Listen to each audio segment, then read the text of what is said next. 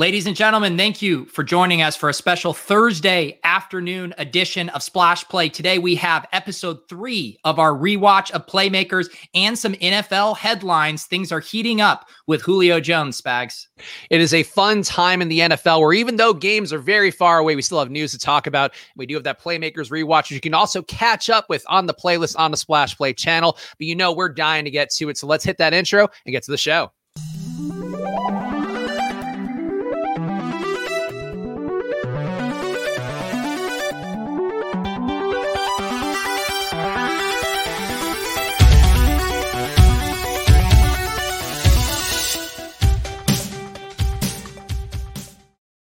Hello, everyone, and welcome to another edition of Splash Play, the football podcast for every game under the sun. And as always, I am Chris Spags, joined by a man who I am greatly excited for. We texted about this week. You probably saw it on Twitter. But the newly free man, Peter Overzet. Congratulations. And how are you doing, Pete? I'm doing good. I'm doing good. Uh, although I've already getting like in the Discord, I went to the gym and people were saying I w- I wasn't responding to them in the Discord. And now I have – a responsibility because I have no job that I need to be able to respond to every message in real time. So I'm feeling a lot of pressure actually. I did enjoy seeing your your tweet repro- approach to that really, where some of the guys in the industry, uh, Kyle Dvorchak's one guy I've worked with at Awesemo, is going over to NBC Sports Edge, and of course Pat Kerrane, who people on Pete's channel, as well as who uh, done some shows here on Splash Play, in addition to the ship chasing show, going to NBC Sports Edge. And I did think it was funny your approach of, hey, everybody else is gaining jobs, you're losing one, but for you, that's really the big gainer. Yeah, no, I'm excited. It's been a long time coming. I, I knew I wasn't going to make it to August with being able to juggle it all as kind of fantasy football ramped up and stuff. So excited to uh, to pull the plug and uh, dive in. And again, it's mainly continuing to do everything I've been doing, but hopefully better. Hopefully putting more weight behind it, more partnerships, um, all of that good stuff. So yeah, I'm excited.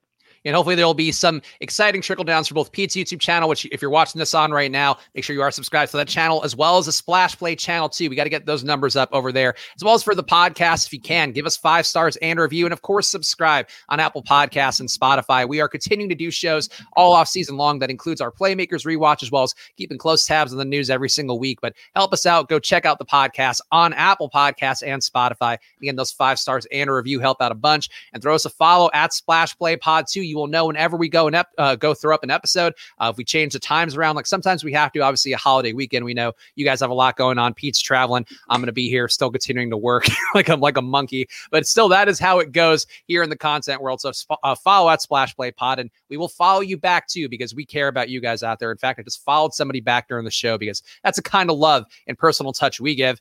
Pete, you mentioned the NFL headlines, and let's talk about them now. Patriots now leading the odds for Julio, at least on some of the books that I was seeing. AJ Brown's been posting viral TikToks, and reportedly the Falcons have received at least one offer with a first rounder. So I know you're following the stuff pretty closely for the work you do too. So how are you feeling about the Julio odds? Have things shifted around for you at all? Yeah, because we talked about it last week, kind of running down through all the things. I believe Patriots were your kind of ideal destination. That one I think still makes a lot of sense. I don't remember Titans being mentioned in that article as something they would be able to pull off uh, cap wise. I mean, obviously on paper it makes sense. Like their wide receiver too is Dez Fitzpatrick or Josh Reynolds. I mean, he would immediately slot in and be a big part of that offense. So I'm not actually sure what the salary cap constraints might be there and why it wasn't referenced as a possible destination before, but the Patriots still do make the most sense to me, I think. Yeah, I think it's interesting. The one that I did see this week that I think has some merit would be the Raiders. I think that is a team that could make a splashy move cap wise. They're one of the teams that has to move some stuff around to make it work. But that's one that I think we didn't hit on last week that I would give a little bit of a bump to because they could certainly use somebody to soak up some more of those targets. And a, a Julio Jones, Darren Waller combination would actually be pretty potent, you would think, with what we saw last year from the Raiders. So um, that's one in. But yeah, I like the Patriots being the leading odds getter. I did feel like that was a pretty good bet on the board. And I'm intrigued to see if it works out for them because it does seem ESPN had an article actually. It's funny because the NFL is so clearly in the offseason, but you know, the ESPN homepage right now is Pete top four destinations for Julio Jones. Yeah, I mean, come on, that's uh we know what everyone wants. I mean, the Julio buzz is big. Uh I yeah, I don't know. The, the actually going to the Raiders is interesting. Last night on Ship Chasing, we had a big long debate about Darren Waller versus George Kittle in fantasy drafts this year because Waller has kind of surpassed Kittle as the consensus number two for a lot of people. I think Julio going there would really hurt that case because the whole case for Waller, yeah, he's good, but it's a volume play. And uh, if Julio goes there, uh, I think him and Waller then are kind of competing alphas there for targets, and that would probably uh, hurt Waller's outlook a bit. Yeah, especially a tight end where it's so hard to find that volume. And even Kyle Pitts this year, like no matter what configuration the Falcons you get, sort of hard to imagine getting into that tier as well. So uh, maybe Anthony Firkser is a great white hope for tight end uh, this year, just pure tight end volume. But it is an ugly situation, one that obviously we'll be talking about a lot in the coming weeks. Another big news item that I feel like we just have to hit on here Aaron Rodgers doing the match with Bryson DeChambeau going against Tom Brady and Phil Mickelson. And actually, Pete, I don't know that I know your stance on golf because I feel like with all of your content bits you've done, all of your interests and how they, they move around a lot. I don't recall you ever being a golf bro, but I, I might have missed that somewhere along the stream. Yeah, I'm not a big. I like playing golf. I've played a little PGA DFS, but uh, yeah, I'm not. I'm not in the golf streets. I I do find it even with DFS action. I personally don't enjoy the golf sweat. I've I've heard all the pro arguments for it, the cut sweats, all that stuff. I I don't know. It's it's just not for me. Uh, I, I don't mind you know watching a, a major finish on a Sunday or whatever, but it's never fully captivated my attention. I think this is just interesting though for Rodgers. Uh, it seems like he really and I, am very pro like take advantage of your platform, take advantage of all the opportunities. But he it just seems like he wants to do anything else but football at this point it's one of those things where it does feel like him dating Shailene Woodley now, who is like an actress who's been, you know, in the system for a few years and doesn't know how to work it. Like all of a sudden he's realized, like, oh yeah, like I've been doing ads and stuff and doing some media here and there, but now is like my time to get famous. And it's just odd because like he's been in the public eye for like 17 years now, 15 years now, long enough time where like he could have been building this and all of a sudden it occurs to him and he wants to be everywhere. And and I also feel like too, for him at this point with trying to get that Jeopardy job, like I kind of think this could be bad exposure where if Aaron Rodgers comes off as less likable or a bit of a weirdo throughout this process, which I think is possible when you're mic'd up for 18 holes, like it is something where like if he's not complete charming here, I feel like he could lose whatever foothold he might have on the Jeopardy job. Do you think that all of this stuff, the Jeopardy, the match, do you think this is a concentrated effort by him to do like good PR to like try to, you know, salvage his name after there was all the stuff with the family and, you know, the arguments with the front office and stuff? Or do you think he just like genuinely loves doing all these extracurriculars? So I think I think it's a little bit of both. I think for him though, it's more like, hey, you know, I'm on the last legs of my career, so now it's kind of the time. Actually, this does kind of dovetail with the playmakers conversation, but he's like Leon, where he's like trying to figure out the media thing, and I feel like that's where Aaron Rodgers is, where he's planning for retirement now or whatever comes ahead, and he also happens to be more in these Hollywood circles where he's been dating kind of famous people, doing the the Taylor Swift strategy of dating people who kind of add to your fame level recently. But obviously, I'm sure he enjoys uh, these people relative to whatever as well. But I do think that you know that is a part of it too, where it just seems to be like he wants to be famous for whatever comes next, and then to kind of keep that train going. And it's it's an odd change though, because it does feel really pronounced. I think in a way that uh, kind of feels phony, but that's always been Aaron Rodgers. So this is this is really pushing the limits of what's an allowed tangent here. But mm. uh, Aaron Rodgers having dated Olivia Munn, and then I don't know if you saw or if you follow John Mulaney, the comedian, did, yeah. got divorced and now is dating Olivia Munn, which just like I don't want to be one of those guys like if John Mulaney and his wife can't make it, who can? But I did really feel that way about that one because I've seen John Mulaney do stand ups. Like his whole bit is about his wife. He's like a wife guy. That's his thing. Uh, he was like a big part of his stand up set, his online presence. And then it's like, how did he end up in rehab and then get divorced and start dating Olivia Munn within like four months. I was like, what is going on here, John? So, so it's funny because we didn't talk about this on the show, but this is actually a conversation I had with my girlfriend and some friends at various points mm-hmm. too, where I immediately put out my theory, put my planted my flag that yeah? when he went to rehab, it was because he had cheated on the wife. And that was to me clearly one of those like, oh, you've gotten too loose now, like go to rehab, and then this is the way that we can fix this or whatever. And then he goes to rehab and he's just like, no, like I'd rather be famous and bang Olivia Munn. And Olivia Munn too is apparently chasing him down for a while, where she had like tried to hang out with John Mulaney and the wife for a period. I read that too. article, yeah it was like weird. Olivia Munn's apparently like very into like chasing down married guys, is what I what actually what the girlfriend is telling me because I guess she has a history of it. But weird situation, and I agree. Like uh, to me, John Mulaney, it's uh, it's not like Louis C.K. because they're two different scenarios, but it is like oh, you're this really likable guy that has this one relatable thing that you've kind of planted your flag, in, and then you throw in this other curveball about who you really are and, and whatever, and it's just I'm sure it'll still be funny. Like to me, he's one of the funniest comedians I think we've had within the last you know 10 to 15 years. But I do think you know it's sort of hard to find him that likable when he's basically just big timing, kind of like Aaron Rodgers. Just dudes get so famous and it's like I just have to live that life to a certain extent. Yeah, and I guess the only reason I would you know, buy like the narrative with rehab and stuff is like one he has talked about his previous addictions with with alcohol and drugs when he was younger, but also a thing I've seen with a lot of those comedians like us, we just like threw ourselves online during the pandemic, but John Mulaney was used to being in writers' rooms, used to traveling. And I think like they didn't feel like throwing themselves into a podcast project or an online streaming yeah. thing. And they're like, I guess I just have to sit around for a year. And I, have heard some interviews now from him, like Jason Mantzoukas, these guys who are like very active live performers.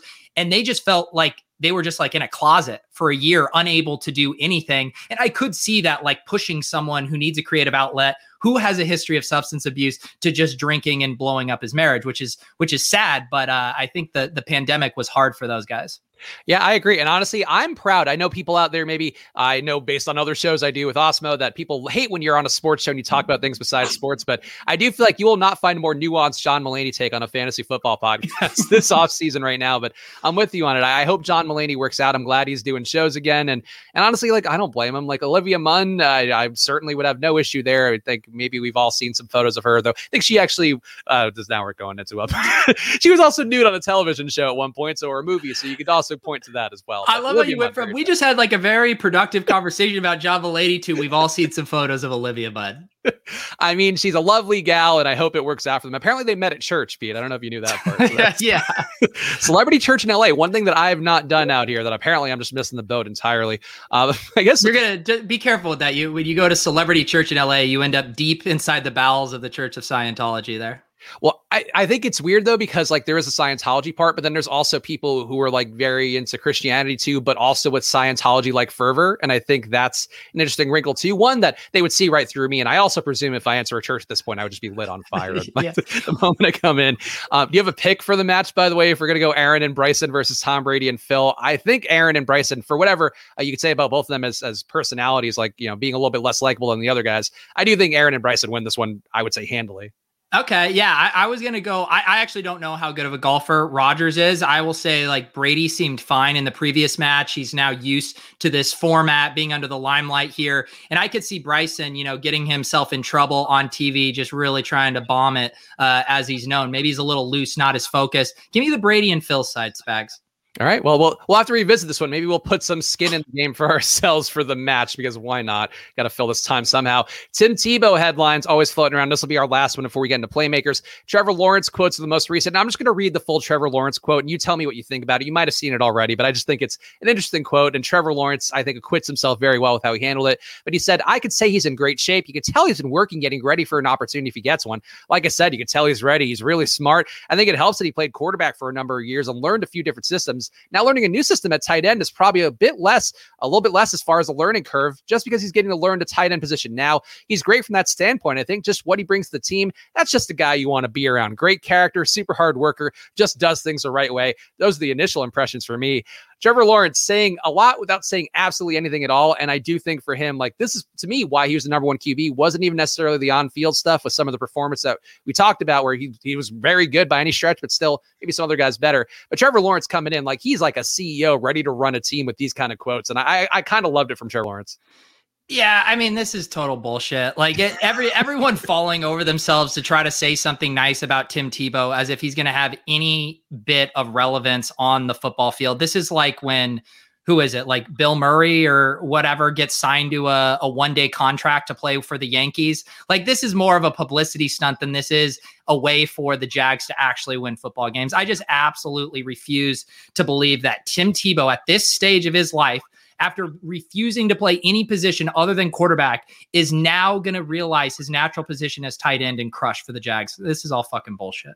It is something too, where maybe our younger people out there watching this or listening to this show might not remember some of the stunts that have happened with the NFL in the past. Where, like, I vividly remember the Brock Lesnar one where he left WWE, was then on the Vikings team. I think actually would have made the roster if he didn't get hurt, but but that was like a rare exception because he's a freak athlete who we then saw go to UFC and dominate and do all that. But like teams do these kind of stunts sometimes. Love bring a guy in and then just run him out their training camp and just hope to get a little added attention, and then that's it for him. And I find it hard to believe Tebow makes the actual roster at this point, but uh, from a merchandising standpoint and all that, like maybe there is some way he makes it just because, like for Jacksonville, if you want to put asses in the seats for week one, Trevor Lawrence helps, but Tim Tebow really, like it could be a sellout just from having Tebow be the third string tight end. Yeah, I mean, this is this is just like Urban Meyer just having fun. It's the Chip Kelly thing all over again, getting the band back together. I'm sure he sold himself on this being like a great locker room presence. Uh, I mean, I, I, whatever the over under is on number of touches for Tim Tebow this year, I want the under. What would you set that line at? I feel like uh, 10. I, I was about to just say 10. Yeah, yeah. I I, am intrigued by 10 because that's just one that's I mean one touch of a game of him playing for portions of the year. It's not impossible. And I also I, I feel like we have to talk to the chat. I see Pete, you're replying in the chat right now, but uh, Corey saying that Pete says this but still takes him in best ball. So a little bit duplicitous touting for you, Pete. Apparently trying to drive down that Tebow stock. Yeah, I took him in the last uh last round. I'm actually trying to get him after the draft now uh by driving down his stock. Uh, one can only hope that uh, Tim Tebow. I, honestly, I want to see Tim Tebow do well. I hope so for Jacksonville. Jacksonville, one other weird news item, which we don't need to talk about, but they hired a, an EVP or head of football operations in February and then have already fired him. So something weird with the Jags organization that uh, already urban guys going down. But are you ready for playmakers? And, and Pete, did you know that this is actually a part one of part two? That, that that's a follow up next week? Because I didn't know that until the end of the episode, and it wasn't even on the episode itself. It's something I saw in the description. I did not know that this was a two parter, but I was honestly shocked. Like the way we kind of, I think how you were talking about, or maybe like a little thing I had read, I thought, you know, like the piss man, that was like the crazy episode. I, I think this episode was 10 times as crazy as the piss man. Like, I, I I was telling the guys in the Discord, I, I based the ridiculousness on how many notes and quotes I wrote down, and I think I have like double the notes from last week's episode. Like this this episode blew my mind. Yeah, this episode had a lot more big craziness where I think the piss man was more about the little beats, but let's get into it. Playmakers episode three, the choice. And if you're watching on YouTube, hit the like button here, guys. And if you are watching this episode and you've somehow missed our other recaps of episode one and two, go check those out in the playlist on the Splash Play YouTube channel so you can catch up with our takes on this one. But we open up episode three, the choice, part one. DH is at a crime scene with a dead body getting questioned by a cop after a friend seemingly encourages DH to say the possible shooter is with him. DH says he's with somebody in a bathroom, which was a hot girl hooking up with. But it turns out that we are doing another flashback thing or flash forward, then flashback thing. And uh, Pete, I guess what were your initial thoughts on this one? Because I, I did I did immediately remember DH being in the situation, but I forgot which way he was going to go with it. And I think there's a credible argument could have made that he could have sold the friend out immediately and, and probably been in a better spot for his overall life. Well, it, it does end up coming full circle at the end, and you realize, you know, what this choice was for protecting his bud. But like at the time, you're like, why is it a big deal that he was in the bathroom with this chick and he's like being so guarded with it. It's like, who gives a fuck? Just say you were you were with the girl in there. I did also love the opening. You know, it's like 2:05 a.m. and you hear the sirens and it felt like an episode of Cops like was about to start. Um, so yeah, we were already off to the races with the uh with the melodrama here.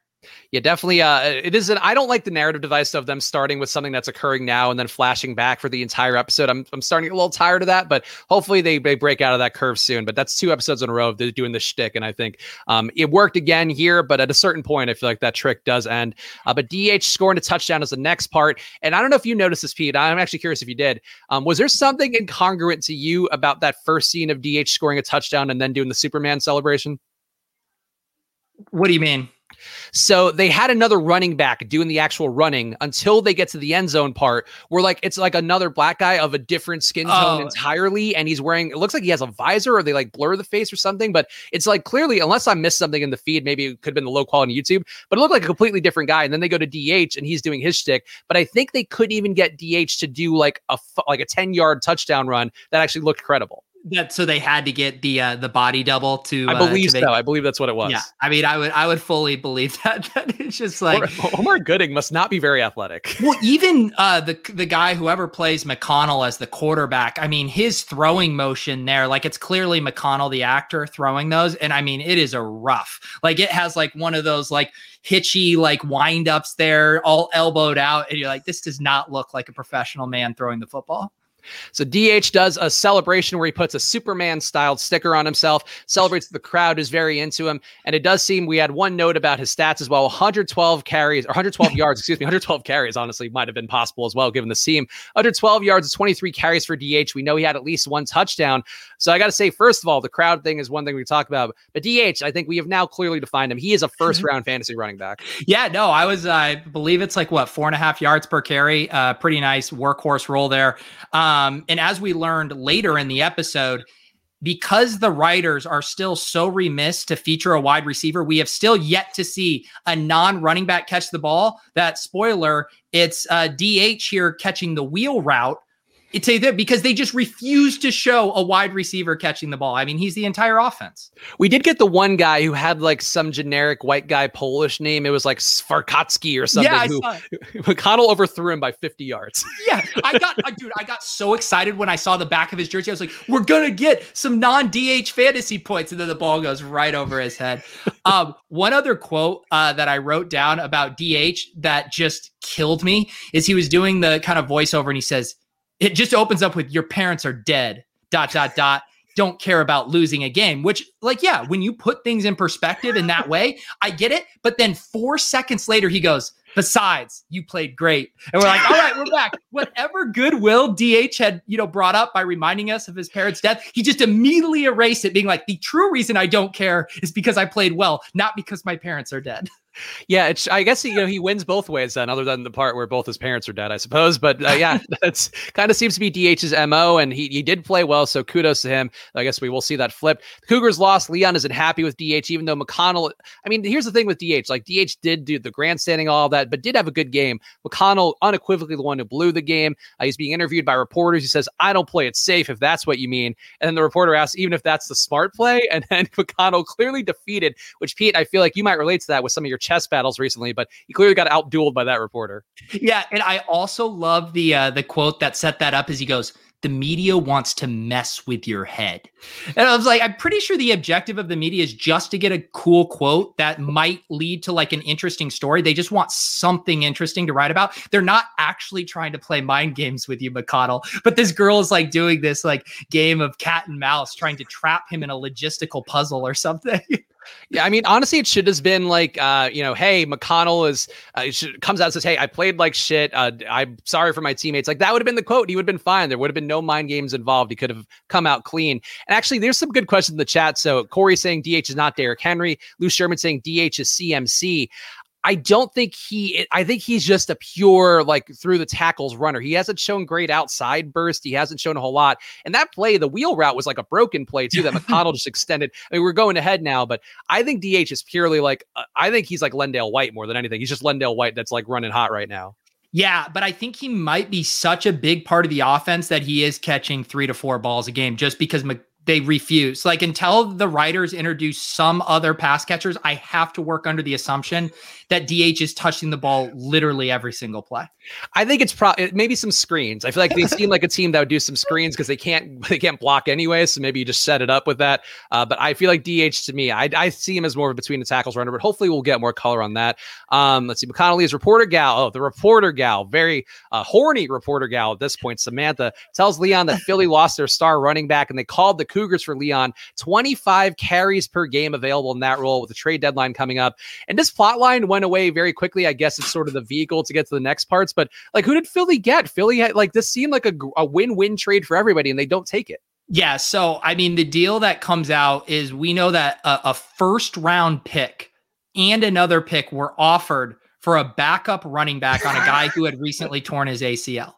I mean, this is just absolutely incredible stuff. Imagine a team like uh, I'm trying to think of a good example here um, you know, giving up a first round pick for Jamaal Williams or something. Like it, it's it's absolutely bo- or it'd be like James Conner. It'd be like if the Cardinals yes, that's a paid the the Steelers a first and a third to get James Conner at this point in their career. I mean, it's wild, wild stuff.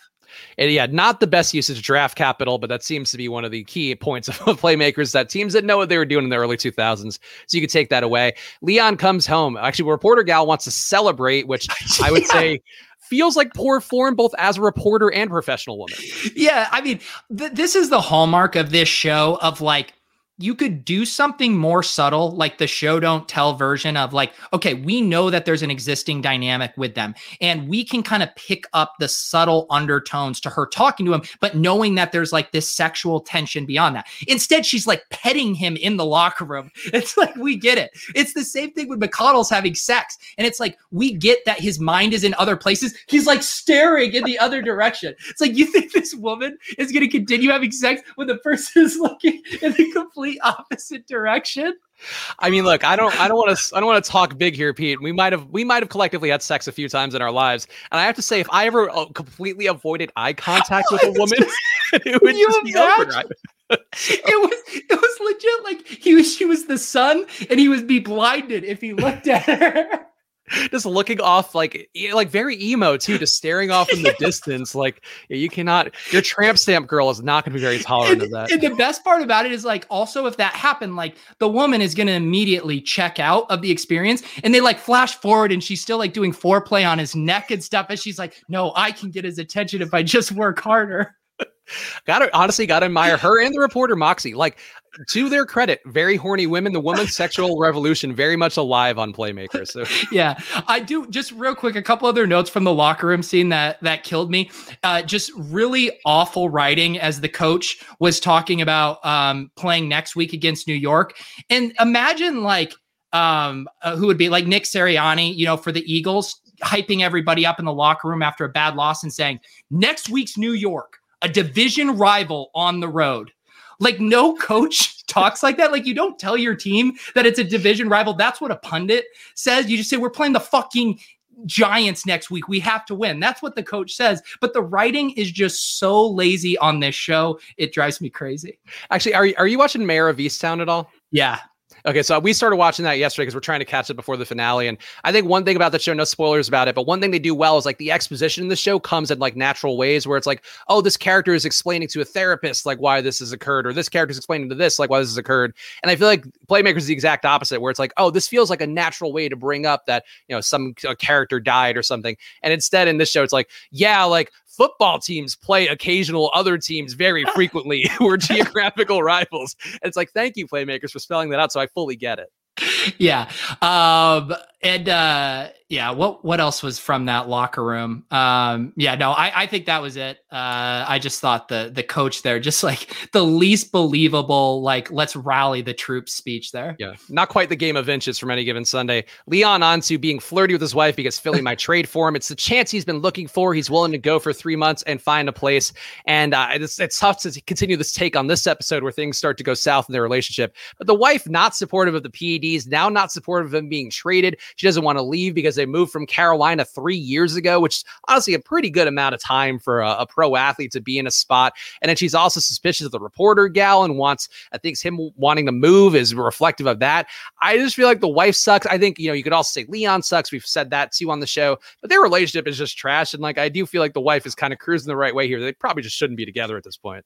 I will say too, like my barometer for like the show, like I'm dialed in, like in almost every scene, like excited to see what ridiculousness is going to unfold. But when they have Leon and his wife scenes, I'm like, this is just painful. Like, can we move on from this? Although there was really one funny moment uh, in this scene where it ends with her just flipping him off as she walks away, which I just, I just, I know it's supposed to be like a tense moment, but I'm just imagining getting in a, an argument with my wife and just her walking walking around like "fuck you, I'm out," like making a gif on your right there. But yeah, that's they they have a tough dynamic, and the wife uh, really uh, well, it gets worse. We'll save that. Yeah, God, it does. Do you have anything else worse. in the house scene, or do you want to keep it moving? No, yeah, that's it's my least favorite part of the show. it's it's uncomfortable. The Leon suffering continues, but I, uh, I guess we won't spoil that yet. DH introduces the owner to his crew of Tyrell, Smalls, and Cal. So reasonable names for these guys, I guess. Besides Smalls, Smalls clearly a, a key figure here, the one who controls the phone. It seems based on how often he's calling DH. The owner supports DH's on-field antics, says he's going to be the face of the team, the face of the family. Whereas Cal and Tyrell have rap sheets, the owner says his friends shouldn't be here. The owner wants DH to do a charity golf tournament on the day of his friend's GED graduation, which, quite frankly, I didn't know was a thing. It might be a thing. I don't know that that's a thing. And he says you stay with the friends you grew up with, or they're going to drag you under. And uh, that is a core theme for the episode, Pete. But I feel like the the racism, the subtle racism going on here, a lot of it. But like the owner does have some decent points that I, I guess get borne out by the end of the episode another one of just my all-time favorite DH lines that just absolutely killed me. Uh, he goes, uh, the the GM goes, "Your friend Cal was found guilty of aggravated assault," and he just immediately goes, "So." it happens. That's life in the streets. I know. Just like I feel like a more believable reaction. Just like just feign some concern of like, oh my god, dude, yeah, he's such a bonehead. Like that's awful. He's just like, so. like DH's devil may care attitude is what guides him on the field and with his choosing his friends, I guess. And then is there anything more just like forced and manufactured than the, the drama of this episode is whether DH would go play golf for five thousand dollars with these these guys or go to a GED party. Like those were the stakes of most most of this episode. So here's the other part too, and that's actually a question that I have for you. The owner says people are willing to play five or pay five k a hole to play golf with them. So that means ninety thousand dollars that these telecom executives are willing to play. And it, I don't know what charity golf tournament was going on because there was clearly only one group there, and it was just these four guys hanging out and playing golf. So the owner, I don't know if he's selling a bill of false goods or that they were just like, we don't need to produce a whole fake golf tournament here. Let's just kind of do this small group. Uh, but I did think, Pete, is there anybody I know you, you like to spend your money in occasionally silly ways? Is there anybody you would play, you would pay 90K to play a full round of golf with? No, not even close. I mean, what about 9K? I, I don't even, I don't even think so either. I, I mean, I guess I'm trying to because here's the thing too like a lot of these guys like I might love them as athletes and fantasy players but I don't necessarily know if they would be that fun to play a full round of golf with. I'm trying. There's probably, man, who would I want to help? Help me out here. Do you have someone? Yeah. Would you play well, 5K for a full round of golf with someone? What about like not sports? Would be my question. And I then, you're opening up to, to hot girl stuff, where maybe you're playing a round of golf. So you're. So I guess let's out escorting. me and Olivia Munn, 5K out on the course. Yeah, I, I would say that's one option. I I personally wouldn't like. I don't care about collecting things very much, like overall, and I like I don't have that mindset where for me, like I'll throw things out. Like I've I've thrown out things that probably are worth a lot. Like when the NCAA football game started surging in popularity last summer, and I remember throwing out all my Xbox games for really no reason at all. I was like, boy, that should, probably should have held on that, given that I was selling for five hundred bucks. But to me, like I just don't view things as as that way. Yeah. So like if I played golf with a cool guy, like yeah, that's fine. If it's like an event where you had to pay the normal fees, but I there's nobody I like that much. Like Michael Jordan, maybe, but even then, he'd probably just be a dick and ended up losing more money to him. Yeah, I was actually, I just thought of someone. I think it would be very fun to play around a round of golf with Charles Barkley mm-hmm. because mm-hmm. he has that notoriously awful golf swing. So I'd immediately kind of feel at ease. And I feel like he'd be very um, light and lively about things, lots of ball busting, would probably want to gamble. Uh, it would be a spectacle. Uh, so yeah, I think I think that would be fun. Like, how about Shaq and Charles Barkley? Like get the like TNT crew out there playing around in a golf. We can throw in Ernie Johnson too. Foursome right there. Uh, I, I would maybe pay pre pre becoming unemployed. I would have paid five thousand dollars for that experience.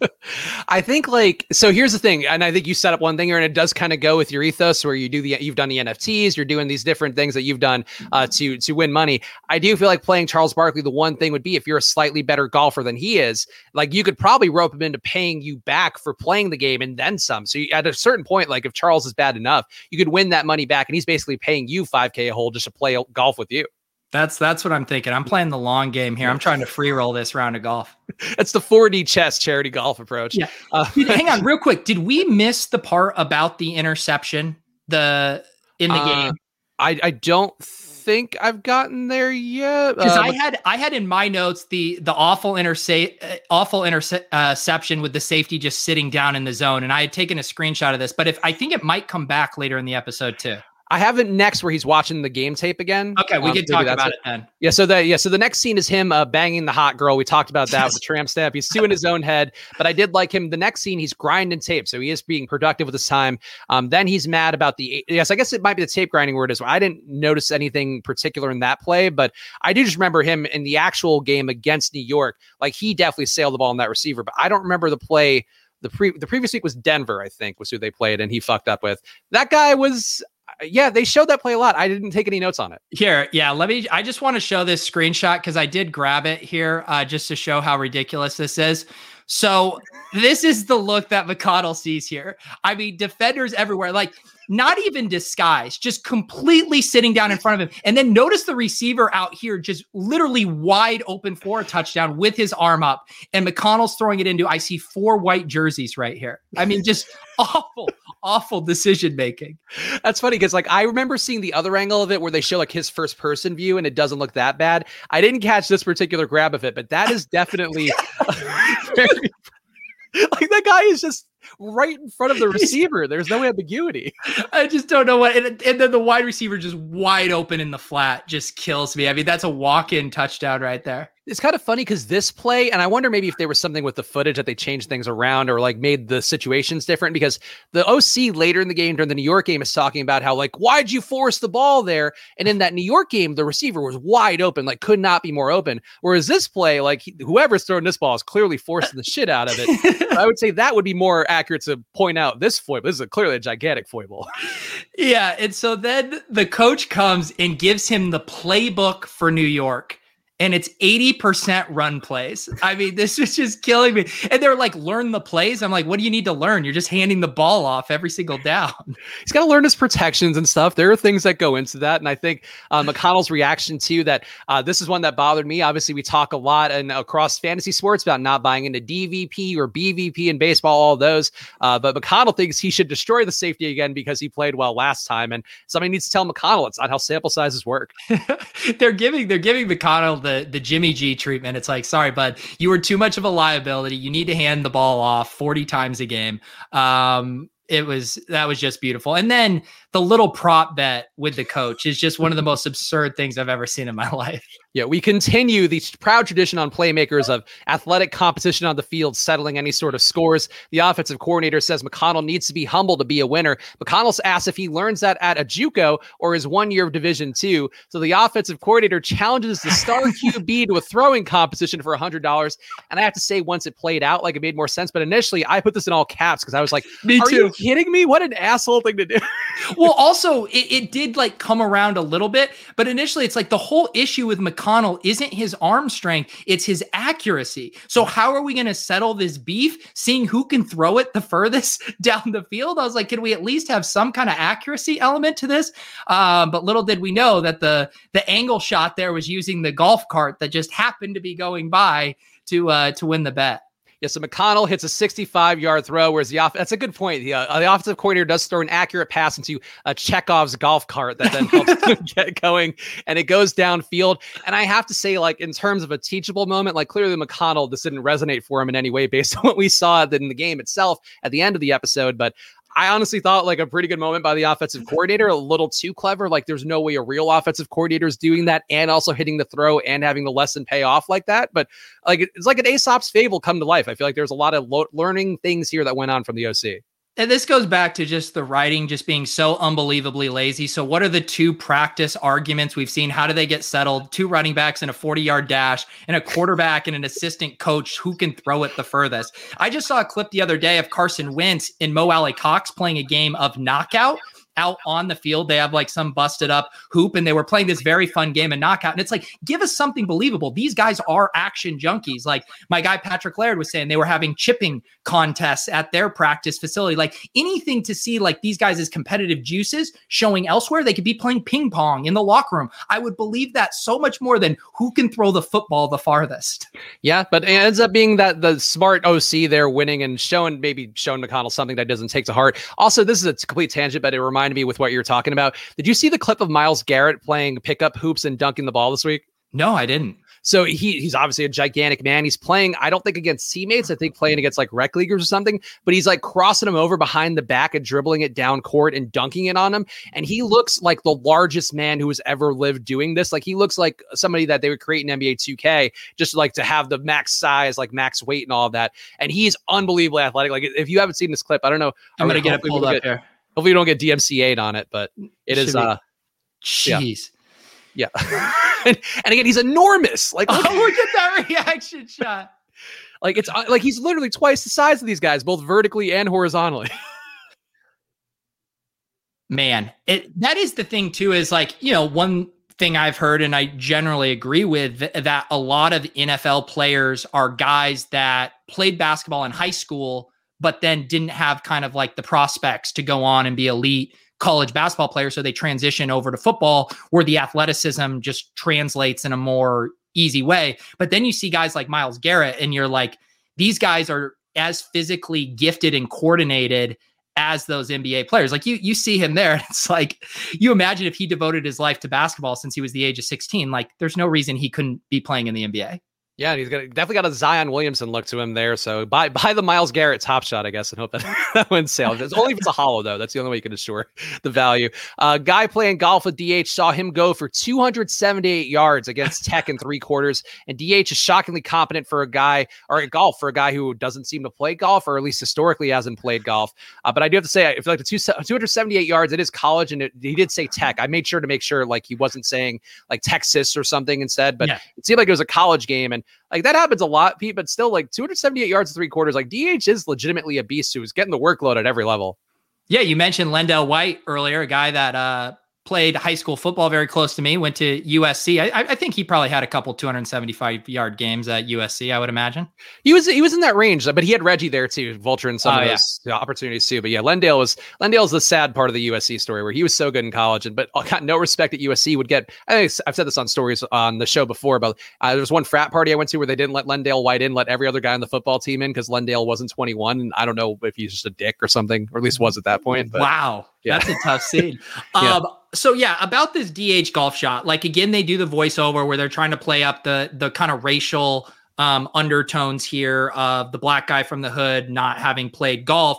So, and I believe that, and I fully expected a shank, an embarrassment to kind of play up that dynamic, and then he just just drills it, having never played in his life, I believe is the implication. Just the most perfect drive on the number one tee with all the pressure. Are you buying this? I, I don't. I did think that he had played some golf since being rich because I think that was a subtext, like not in this particular environment where he's playing with like tech CEOs or whatever. But I do think that he had played some golf, like because he was saying like you know now you're here and you get it. But I do think like he would have to played a lot of golf for that clean of a stroke. Like he and it, and maybe that was actually Omar Gooding doing that one because I didn't see quite as much of a body double. It was far enough away where it could have been. But um yeah, I don't know. It was a really good shot and clearly DH is a very talented athlete, even though uh, still not in great shape. And the writers, I mean, they they got me on that one with the fake out because they even right they did a zoom in on the ball right before he swung and there was like a fly buzzing around. It was like everything they were trying to say is he's about to be distracted and mess this up. And i was like all right you guys got me. I don't know the reason why you had to get me on that one but congratulations you got me. Maybe it was part of like their again because of the ham-fisted writing part of them being like oh he does fit in here too. Like he could go this way and could be equally comfortable and he's charming with the guys and all of that. So i think that's more what it is whereas if you showed him like being embarrassed it would make it a little too obvious the way that he would go later on so I don't know. That's that's the way I would think it based on what we know of the hackneyed kind of playmakers writing. The DH on the field gets a call from Smalls, or on the course gets a call from Smalls. He doesn't take it with the owner giving a very skeptical and racist old white guy eye. Uh, but we will see later on. Smalls coming back in. Leon's trade didn't work out, and he is not pleased with the wife's unconvincing. I am sorry. She then says you can't play forever. He's not pleased with that either. Uh, either the wife would not still move for a trade, even though this one's fallen through, and she's talking about other ones. And then she says this is our success. Leon does not take that well. And Pete, before we get into some more of the quotes here, as a man who's been married for a while, could you imagine how this fight would go in your own life? Yeah, I, I, promise you it would not end uh, like it did uh, here. I was just like, I started to feel, see it coming. I was like, okay, I know what's happening here. And I was just like, this is the ultimate playmakers, you know, NFL taboo bingo card. I mean, this is the one right here. Once we hit domestic violence, we have finally covered every single taboo of the NFL. So he says, I made it. You furnished it regarding the house, which I felt like was a pretty strong line. The one you, you don't want to say if you want to save your marriage. Uh, she takes credit for his reputation in the community, which kind of bothered me. And I look, I've, I've been very anti Leon. I also think the wife sucks. I think I've made my stances clear. But I do think that like she's taking a lot of credit for things that aren't necessarily deserved. Like you think they're going to dislike the pro athlete because he wasn't doing like occasional meet and greets with people for his charity. like I don't think that mattered very much no it uh i don't think it did either and uh yeah like i said i i just check out in these scenes with leon and his wife and then uh seeing the direction they went with it i was just like this is way too heavy handed so she tries to hit him wildly. He is grabbing her and then accidentally throws her down a flight of stairs, which is not the best and uh, certainly a bad look. But I have to say, and I know we just cancelable moment each episode. She did start it, like she did. She was, oh god! and then he grabbed her hands and tried to get her to go, and they just happened to have. Honestly, the real issue here is the construction of that house. Why was that stairwell there? Okay, yeah, I'm not touching that one, Spags. uh, I mean, you're already unemployed. Just no, I mean, this is, I mean, the kids, the story that the kids yeah. heard was that uh, she slipped on a toy yeah. and fell down the stairs. So, I mean, that's that's their story, and they're sticking to it. Yeah, I would still say stairs in the middle of your house never going to be a good idea, especially with kids. But the boys are told he tripped on a toy. She packed Leon's bag. Will let him tell the sons why he's leaving. and at this point, I just wrote "yikes," and I feel like that's just a recurring theme for me with these Leon scenes, where it's just yikes. It's uncomfortable. You'd maybe find it like darkly amusing if you just look at it like, oh, it is still a TV show with them doing this dumb shit, but just just terrible. Like again, they should just be out of each other's lives, and that ends up not being the case.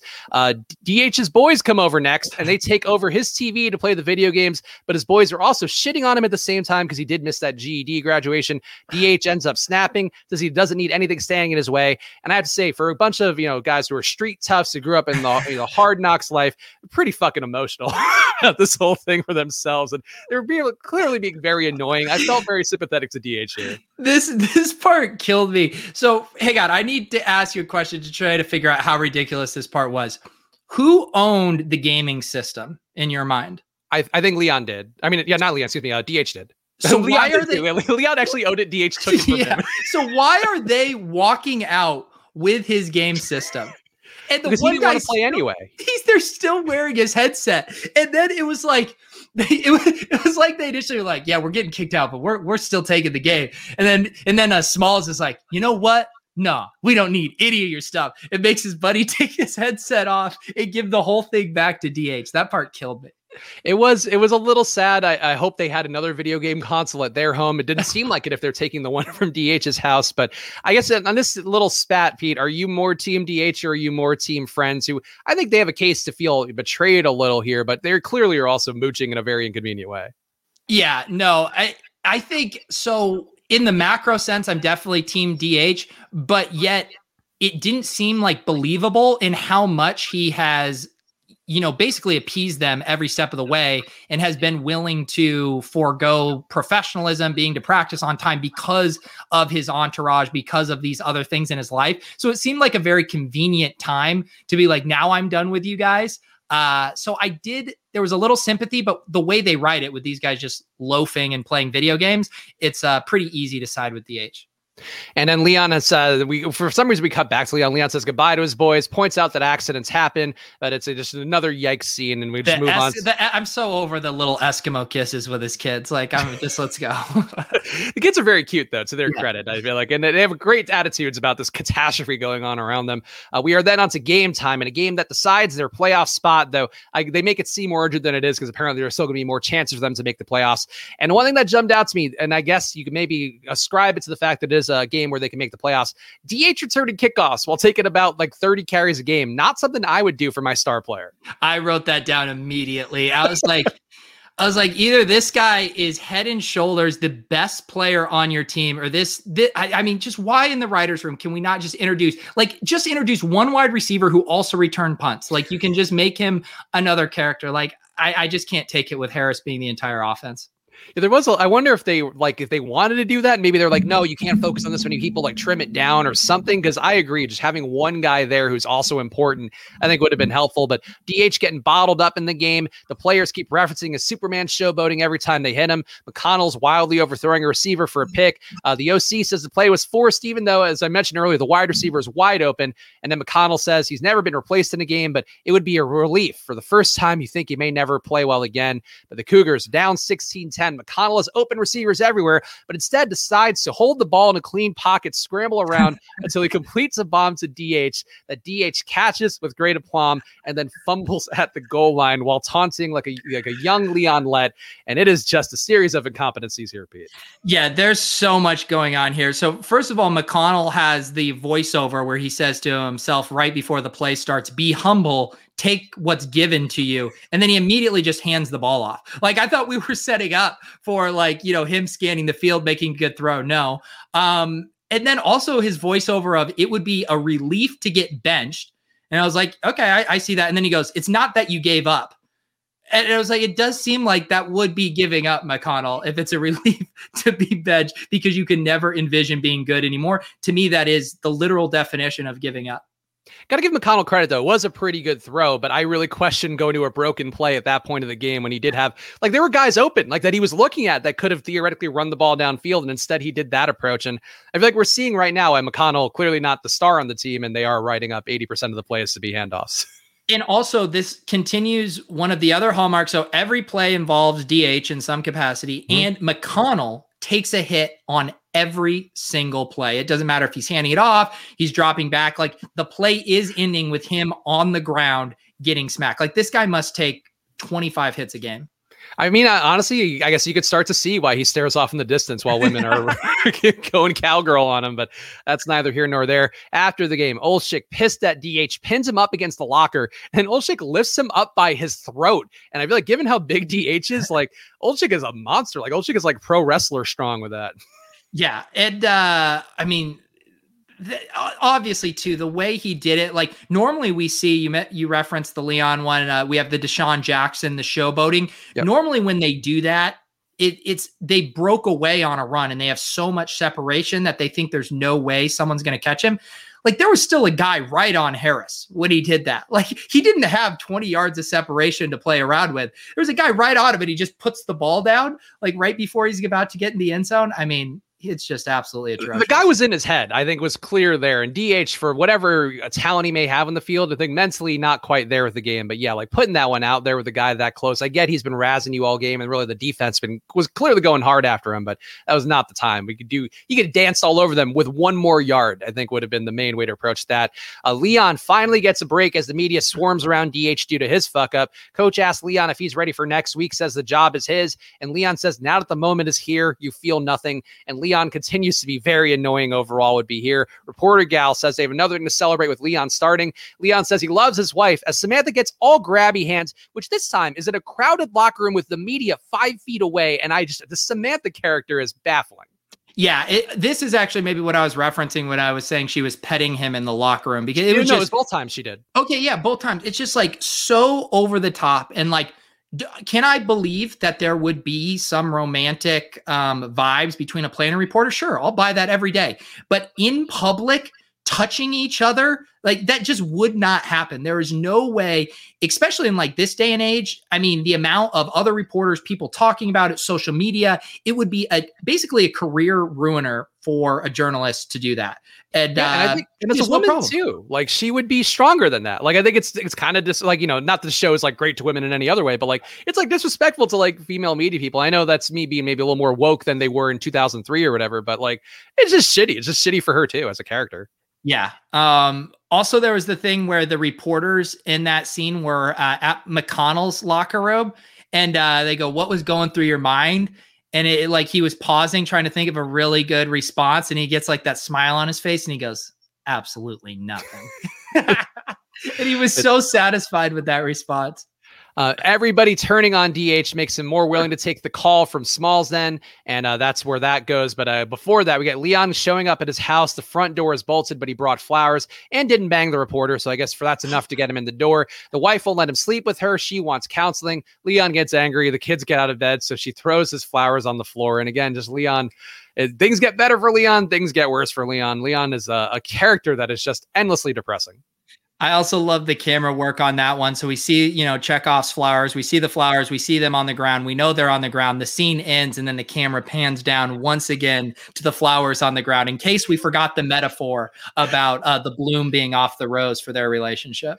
Yeah, that's. I hope it works out for these two crazy kids long term. but boy, right now they are one of the most hateable couples. DH's friend or DH's friend flashes a gun, and I think this is actually Cal flashes yeah. a gun at a dude talking shit to DH at a club. Uh, the guy is also pretty aggressive, and this to me, I like. I guess the fans recently in the NBA have been so egregious. Like Knicks fans apparently spat at, or one guy spat at Trae Young. Uh, the other day, the Sixers fans, I guess, is also yesterday. A Sixers fan dropped popcorn on Russell Westbrook. So maybe it does fit with the times right now. People kind of wilding out now everything's opening back up.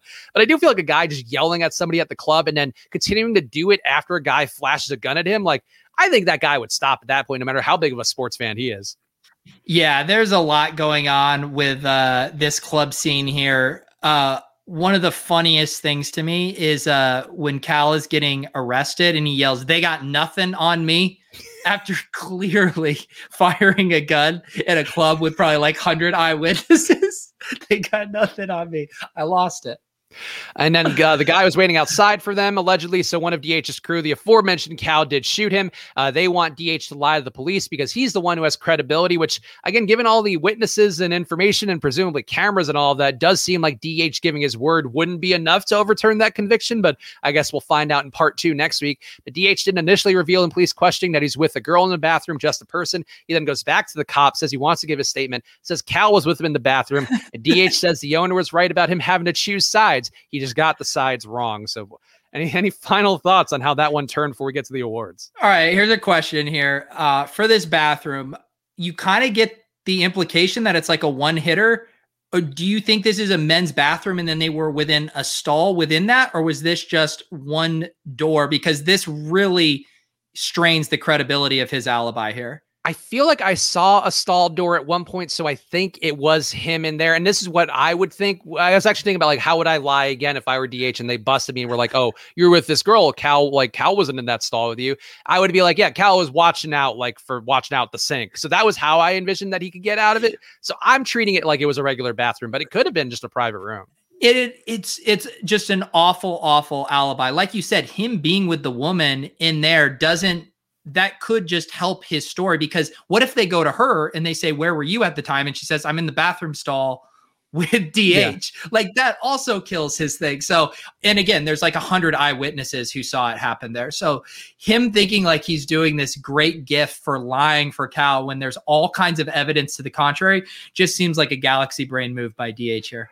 Yeah, I would have just said he was he was keeping guard to make sure nobody came in. That would be again, is hindsight being twenty twenty. So DH didn't know this one. He when he had this issue for himself, but I would say for him, if I had to give some advice, that's what I would do. Part two, we'll we'll get to next week, and we'll see how this all falls out because I do think the next episode directly correlates to all the fallout from this one based on what I was seeing. But let's get to the awards. Who has the most fantasy upside is the question here, and we can maybe make a joke response, but it clearly has to be DH, who has proven to be a monster week by week, even if those fumble points will kill you. I'm I'm begging the writers to just give me the window to pick anyone else here, uh, but I literally have to pick DH. He's the only one who touches the ball. Uh, most unrealistic moment of the episode, man. That, I'll I'll give you this one first because nothing comes immediately to mind. I I do not buy DH just perfectly clean drive uh, with nary a practice swing after not having played for what seemed like a long time. I will say the coach hitting the golf cart, like I bet he could have that idea, he could have that in concept, but I bet that coach misses that throw at least half the time. I think that's the most unrealistic one for me. Moment that made the NFL the most mad. What oh would this one? I gotta say, DH lying to the cops would be the one that probably puts them over the top. No, it has to be the domestic violence.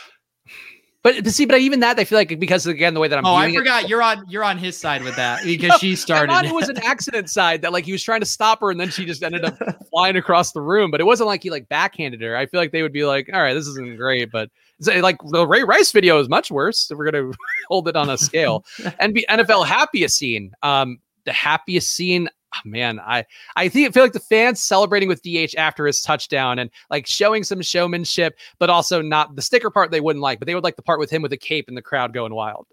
Yeah, it's it's so hard to think of like anything that's like realistic enough that uh it would be happy for the NFL. McConnell watching tape. McConnell watching tape. Uh, you know, the purest form of NFL distilled there. Yeah, that, or, that has to be it. Maybe they would also love McConnell having sex, but being so distracted by his love for football that he couldn't even have sex the right way. that could also be it. Asshole of the episode. I'm gonna say it's actually I'm gonna say it's Smalls. I think I think Smalls was just being a little too needy as a friend. I feel like not understanding that he's kind of encroaching upon his meal ticket in DH. So I'll say he's the asshole of the episode. And, and I'll go with Cal for shooting a gun in a glove and then saying they got nothing on me. Uh, cool bro episode. I'll say is Cal. What a, he's certainly he protected DH. He did not like that guy talking shit about DH, and I think you know DH uh, lying to the cops also kind of a cool bro move too. But it's got to be one of Cal or DH for me. Those guys just looking out for each other time and time out. I'll um I'll shout out uh DH's uh friend's brother for getting his GED. I mean that's a pretty cool moment, and uh, shout out to everyone for throwing a party. Teammate bonding of the episode. Uh, I feel like it's the lineman coming back on DH's side here, where they like DH is realizing who's on his side. The lineman, I guess, has his back in the media interviews, and whereas the owner doesn't, and everybody else doesn't. That's why DH decides to go the other way with things. Uh, but I think the teammate bonding is this lineman guy, and really uh, arguably as much of a victim of, of abuse as as uh, Leon's wife is. But I feel like DH has gotten his head so much, and he's still there. He's willing to be a teammate, ride or die with DH till the end. So I'll give it to him. You know what? I it, I was just racking my brain because there is so little like teammate bonding. But we did have the scene early on with Olczyk and Leon, or no, sorry, in McConnell, where McConnell was beating himself up after the game, and Olczyk was kind of being like, "Hey, man, you just got to shrug it off. You can't let it stick in your head. You just got to move on." And uh, that was probably the closest we got to some actual NFL bonding there. Best Actor award. Uh, I don't. I don't even know which one this goes. I'll, I'll let you go first. So even though the premise was not believable, I think the reporter like hitting on Leon, like she's like a believable actress to me. I thought she like nails those notes pretty well. I'll give it to DH just because I feel like he's sort of representing a, a real push pull that maybe similar people have gone with. And I feel like they gave him the most dramatic meat on the bones and it wasn't quite as hackneyed as the Leon stuff. So I'll say that's my best actor. Worst actor to me is gonna go to Leon's wife, and I just feel like I didn't love didn't love that old part. Felt like it made it even more uncomfortable. I I feel like she was not a great actress. No, yeah, worst actress. Yeah, I'll, I'll double down on that one. Um, also, I'll go with the coach delivering the line about we have a mm-hmm. division rival on the road and we just lost to an 0 and 7 team. Uh, again, another funny part of that scene too, just to like, how do you convey everyone being upset? Everyone's just throwing stuff on the ground in the locker room. Like, there has to be a better way to show that people are upset, but that is continually the go-to for sports movies, sports TV shows is everyone throwing shit on the ground. Scene that wouldn't be on TV today. Um, I'll mm, man, that's that's another tough one. I, I, I feel like the domestic violence one, like there are still enough shows that like I've again Mare of Easttown. Really, all these shows are now about uh, somebody killing an innocent woman somewhere. So I would say not that one. Um, mm, what do you think? Yeah, I, I still think the domestic violence would be something that they wouldn't touch like that. Um, yeah, mm. I don't know would would they would you would you have a guy getting a blowjob in a club while while it's getting shot up? I, I don't know. Yeah, re- I feel like all these scenes would still be on TV today. And, uh, yeah, really, none of them are going to jump out. If you have one in chat, feel free to drop it, and we'll we'll shout you out. Playmaker of the episode, I feel like has to be Cal. I mean, he did he's a, a better job of protection than uh, McConnell's offensive line. DH clearly a star player who, but he also fumbled at the end of the game, so you got to dock him for that. And Cal's getting results. He he got one body on himself today, so I'll give it to Cal.